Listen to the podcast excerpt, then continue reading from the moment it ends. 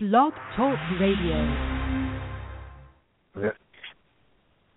Thank you for joining me for another edition of the Bob Sullivan Show here on OneStopTalkRadio.com.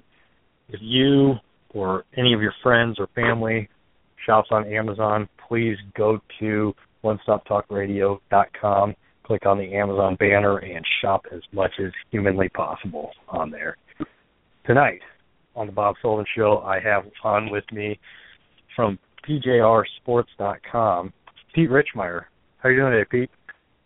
Doing fantastic, Bob. Thanks for having me on. Yeah, no problem. Um, you live in Seattle. It feels like it, you know, at least the Thunder didn't make the playoffs this year, but you got the Seahawks who had uh, one of the worst ends to a Super Bowl you could possibly have.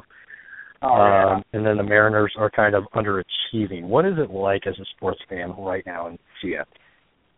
You know, it- it's funny. We were just talking today about the Mark Trumbo trade, and everyone was excited that you know riding that power back to the lineup, and then someone brought up what we call the Seattle curse, and that's where you know you can have someone that's hitting 350 for another team, and it seems like comes to Seattle, and he's in, before you know it, the guy's hitting 220. Um, aside from the Seahawks and some success by the Sounders, um, it's pretty rough to be a to be a Seattle fan. You know, a lot of people talk about bandwagon and whatnot, but uh, the fans here are pretty true. It's just uh, not a lot of success to be celebrating recently. hmm Well, on the Seattle Sonics, you know, um, it's been about, you know, I know this is probably a rough topic for any Seattle sports fan, but you know, it's been about six years now since they left. The Thunder have obviously had success winning the final. Uh, this is the one year where it was kind of, you know, injuries caught up to them, and James Harden trades caught up to them. As a Sonic, you know, as, are the people in Seattle kind of happy to see the Thunder take a step back? Um, you know, where do people in Seattle stand on that whole topic? Is it starting to mellow down, knowing that you'll probably get the next team that's going to relocate is going to go to Seattle, or where do you guys stand on that? That's the biggest key right there. You know, the the Thunder thing. It is what it is. I think a lot of people now are focused on the next the next step. You know, there's two fantastic arena proposals here in two different locations. Both of them have the green light. Funding's in place. Uh, we're not worried about that. Now it's just a matter of getting a team, you know, and, and I think with uh, Stern stepping down, a lot of fans here really uh, got some renewed hope that, that it's going to be happening. Uh, there's even a, a push to get an NHL team first before we get an NBA team. And uh, if that happens, it happens. If not, you know, NBA, whatever. This is a great sports city, 13th largest market in the country, and uh, was a fantastic supporter of basketball for 40 years, and look forward to being able to do that again. What you know?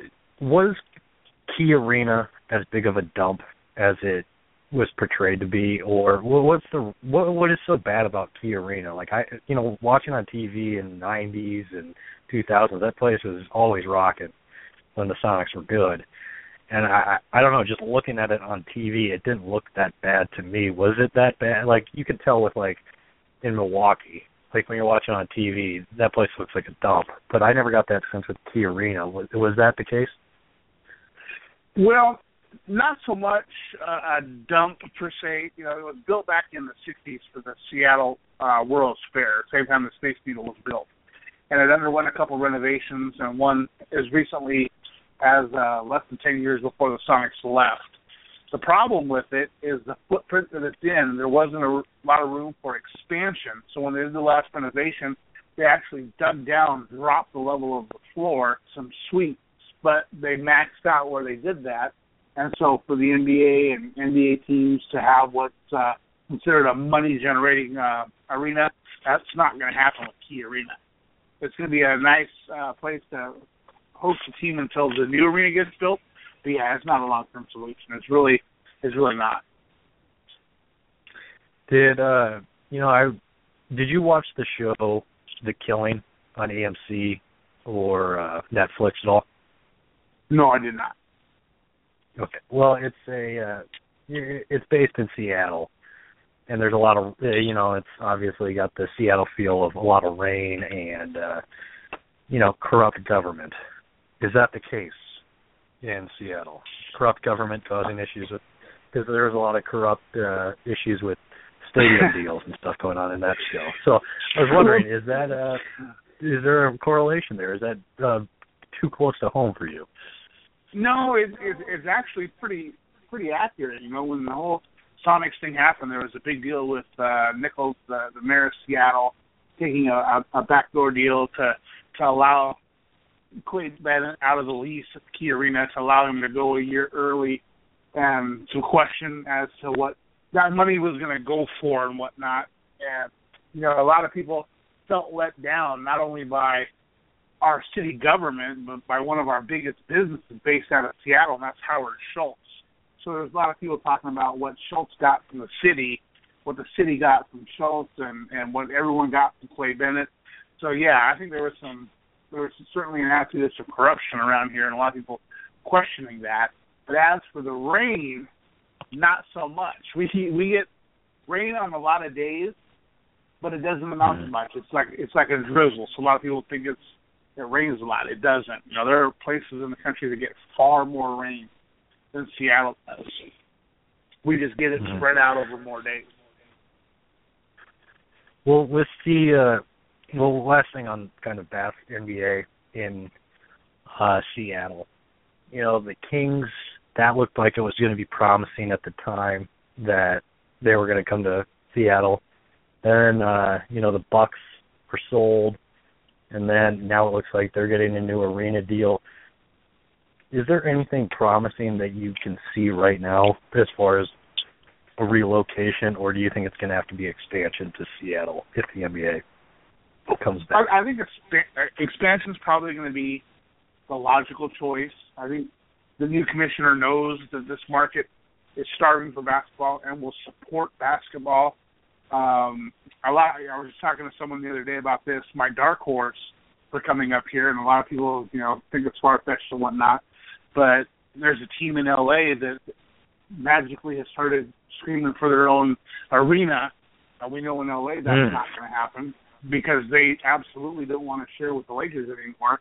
In fact, their success has caused them to think, you know, they want to be the first tenant and let the Lakers have a back seat, but the, the Staples Center will never allow that to happen. So I kind of think, you know, we have a Seattle owner of an LA team that wants their own arena.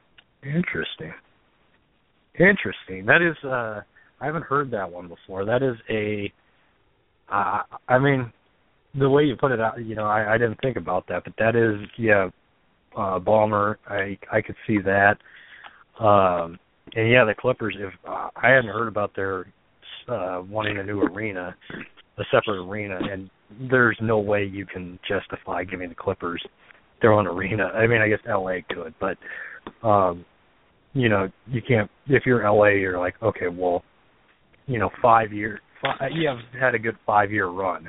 We can't really justify giving you a brand new arena just for this right now. You got to prove Right. it to us a little bit longer than that. So, yeah, if Seattle swooped in, I could see that. I think that would be a there's great. gotta be some- There's got to be some question as to why this cat paid two billion dollars for a basketball team.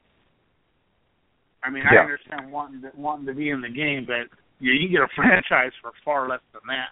So, I mean, maybe he's going to be the hometown hero. Maybe it's just a, a wild idea on my part, but uh, that's that's going to be the one to watch if exp- if uh, expansion doesn't fall through or come through. Well, the uh, onto the uh, NFL, the Seahawks.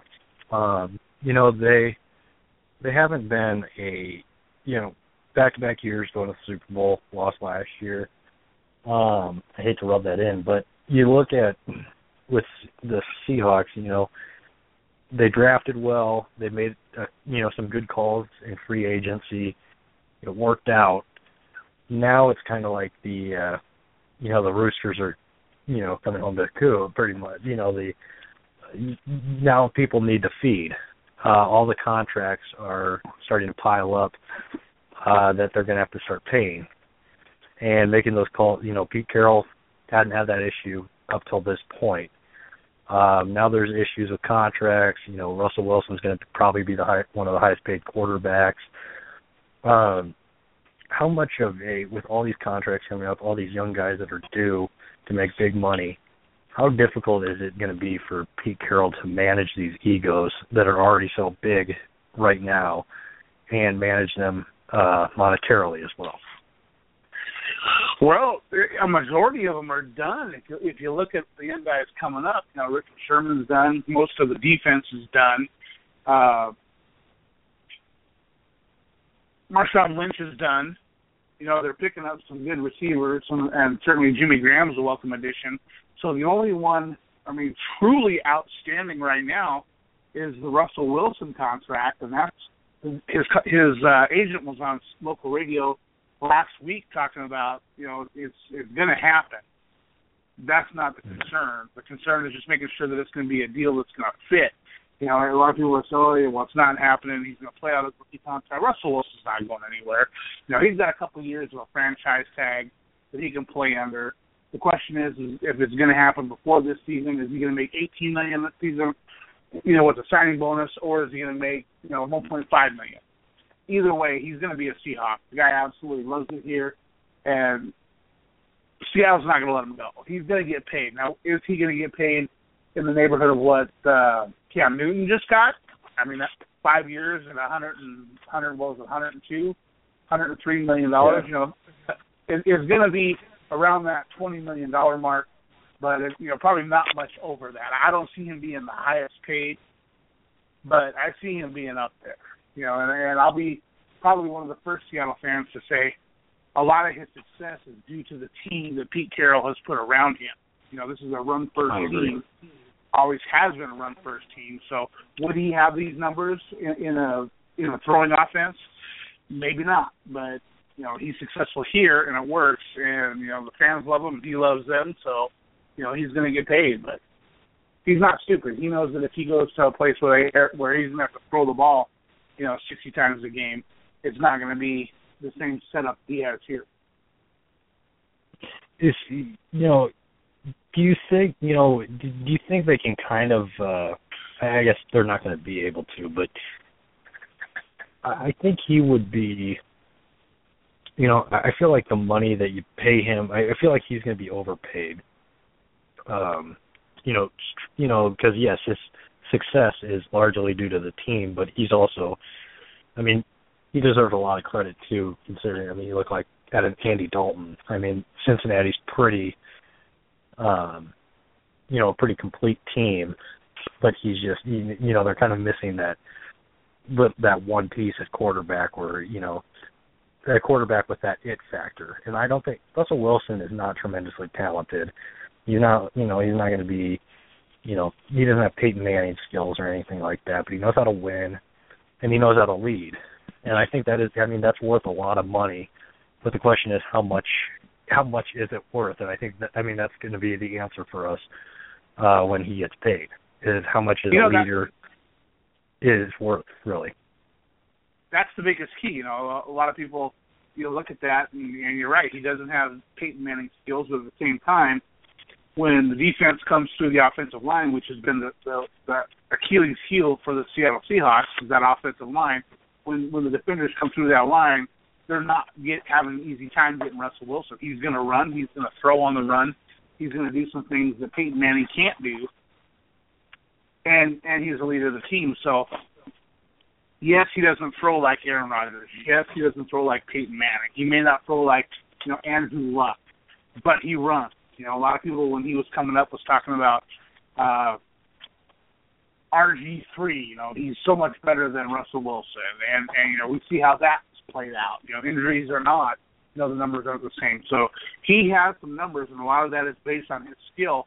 But as far as a leader, absolutely. From from day one, from the preseason when he won the job, he's been the leader of that team and, and the veterans respond to him and, and he gets it done. So yeah, I think he is talented. I think he's very talented. You know, he may not be a top five in the NFL, but you know, he's certainly top ten, and he'll get paid as such. You know, I, I kind of I kind of liken him to being kind of like a Frankenstein type of quarterback, where you know he has, you know, all the good, you know, good attributes of a lot of these great quarterbacks in the league, but he doesn't necessarily he doesn't have the he doesn't excel at any one thing. I mean, he can ex- escape pressure, and but you know, what do you think of that Jimmy Graham deal? Do you think you know get rid of Max Unger, and you were talking about the pressure coming at Russell Wilson? Do you think that gets worse Yeah. with this deal? And you know, do you, what, what do you think they can do to fix that, or is there any fix this year for that? I think losing Max Unger hurts if Max Unger stays healthy. We've had a couple years where we haven't had Max Unger all year long. So, you know, maybe it hurts, maybe it doesn't. If, if this is the year he goes down in game two, then you know it's, it's no big deal. You know, I hate to talk about uh, any athlete getting hurt, but you got to look at the factor that you know he is often injured lately, and so you know maybe that's not going to be a big loss. I think the upside of getting Jimmy Graham is way bigger than than losing our you know a starting center because we do have a backup, but now Russell Wilson has that true number one target. And if you if you look at Jimmy Graham, what he even said in an interview when he got the call that he was traded, he was like, oh, and then he got found out he was traded to the Seahawks, and and, and the guy did a complete 180. You know, he comes here and he's nothing but love with the Seattle team. And they asked him about blocking, and he said, sure. You know, New Orleans didn't ask him to block, but he'll block. You know, he, he even said, I'm a big guy, I can block someone. So if he's willing to step into that role for a run first team, I know he's not going to get, you know, 15 throws his way each game. He's going to be a good addition. Now, if he comes in and he turns into be like a, a Percy Harvin where he wants the ball all the time and becomes an ego problem, well, th- then it's not going to work. Seattle's shown, for example, with Percy Harvin, that they're not going to let a big name come in here and upset the locker room. They will get rid of you. This team will cut you or will trade you with no problem. Doesn't matter who you are.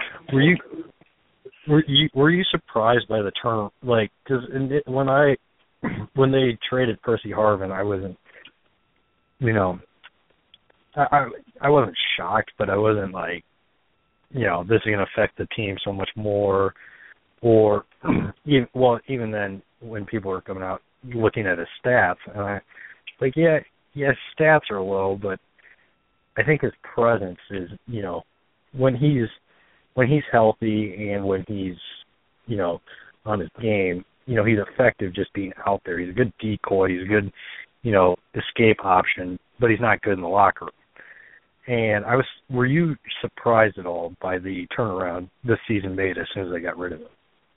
Because because I had Not been hearing, you know, I, I not at all. I cover the Seahawks for local radio up here, so I have the the media pass. And I get down there to the VMAC, and and you can see, you know, the the one player standing off to the side while you know they're doing they're going through their drills with their OTAs.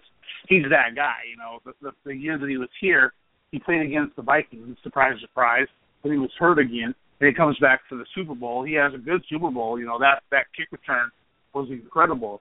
But you know all that money for that, no way. You know, and then the following year th- there comes a time where he's fighting with teammates. He got in physical altercations with two teammates, and that's just not going to work on a on a Pete Carroll team. Schneider, too, you know, John Schneider's not going to let that go. So they got rid of him, Right. and like you said, you know, the the team responded well. These guys are, are truly are a close knit team. And well, with with him, was he you know, you know in the Super Bowl? I mean, you could have made the argument for him being Super Bowl MVP to a certain degree. Um, but yeah, it, it was just you know his he's always injured.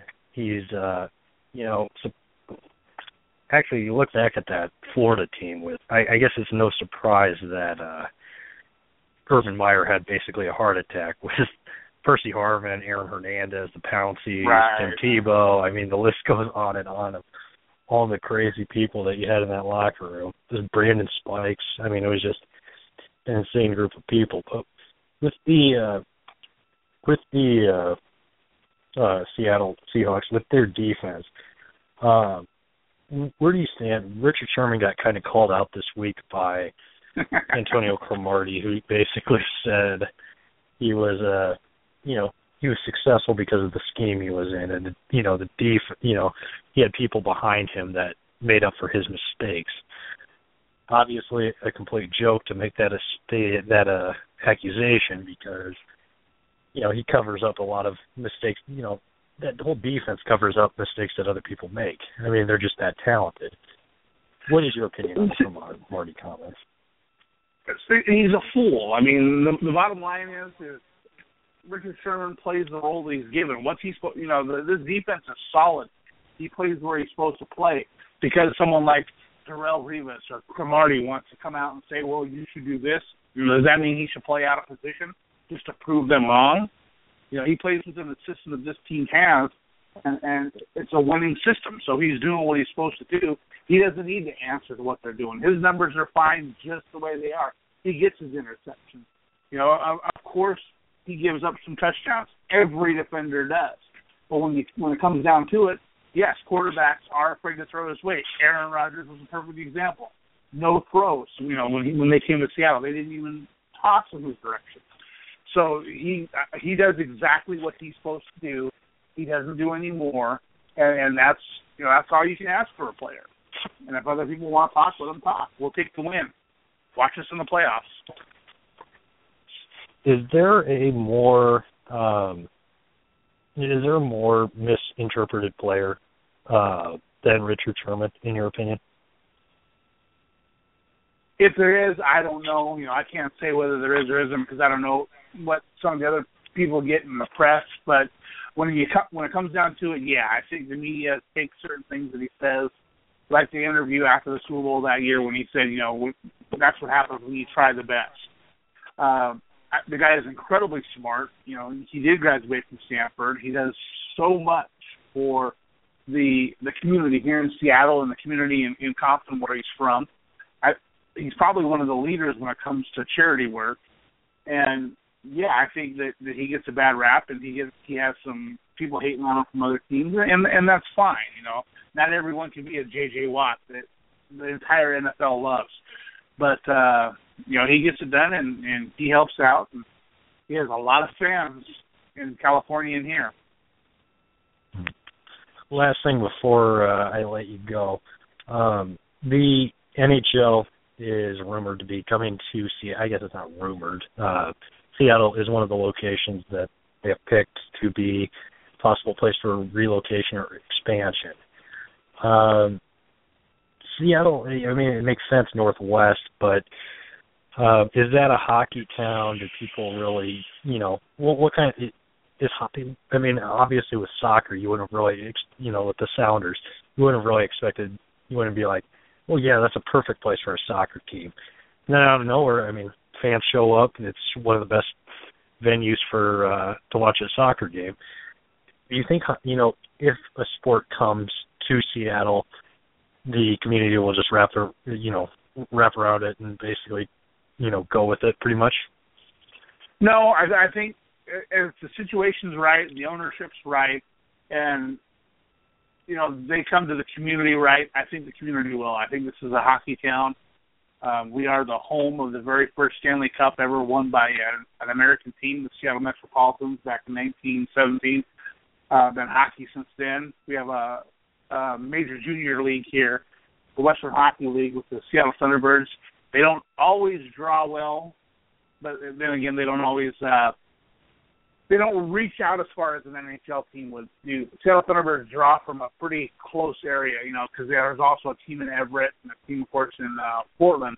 But I think an NHL team would draw from the same market. So I can see with a good ownership group and you know a good mission, I can see them selling out an NHL team, no problem. Well, Pete, before I let you go, do you want to tell everybody where we can find you on Twitter, the internet, Facebook, all that good stuff, where we can find you? Absolutely. Uh, on Facebook, I'm Pete Richmire, R I C H M I R E. You can find me on Twitter at SportsPete253. And my website again is pjrsports.com. Awesome, Pete. Well, I greatly appreciate you coming on late night tonight. Uh, talk all Seattle sports, and I'd love to have you on again whenever you have time, man. Absolutely. Just let me know. My pleasure.